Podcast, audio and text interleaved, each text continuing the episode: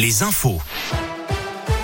Valentin Chenard. Il est 17h, bonsoir à tous. À la une de l'actualité, dix ans après les attaques de Mohamed Merah, jour de mémoire pour les victimes, une grande cérémonie de commémoration du dixième anniversaire des attentats rassemblés Emmanuel Macron, le président de l'Israël Isaac Herzog et les anciens présidents François Hollande et Nicolas Sarkozy.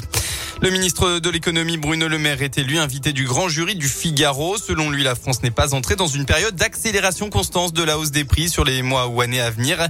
Il n'a en revanche pas donné de prévision d'inflation.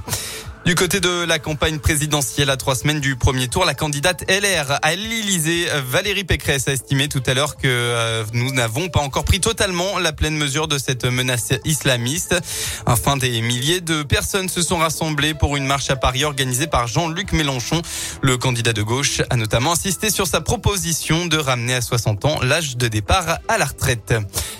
Dans la région, en fin de matinée, un spectaculaire accident de la circulation s'est produit sur la départementale 498 à Julian, en Haute-Loire.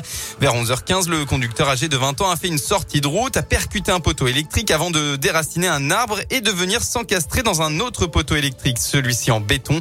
Seul à bord, la victime a été prise en charge rapidement par les secours et a été transportée à l'hôpital Émile Roux.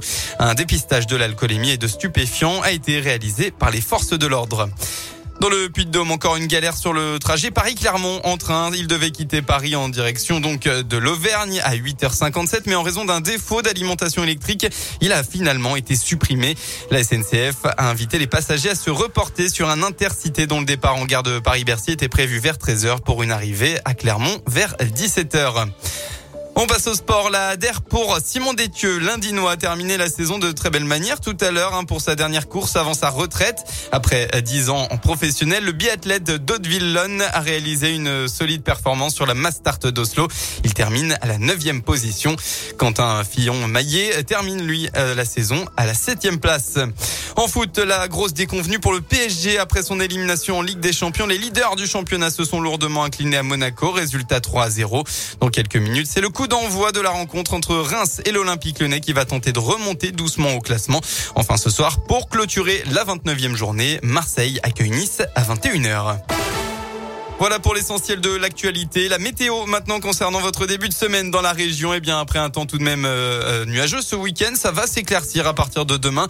Quelques nuages encore dans la matinée du côté du Puy-de-Dôme, de la Loire ou encore de la Haute-Loire, mais pas d'inquiétude. C'est un grand soleil qu'on va ensuite retrouver à partir de mardi. Et la vraie bonne nouvelle, c'est que ce temps ensoleillé, eh bien, il va durer jusqu'à au moins vendredi. Côté Mercure, enfin, vous aurez au maximum de votre journée demain entre 13 et 16 degrés. Bon début de soirée à tous à l'écoute de Radio Scoop.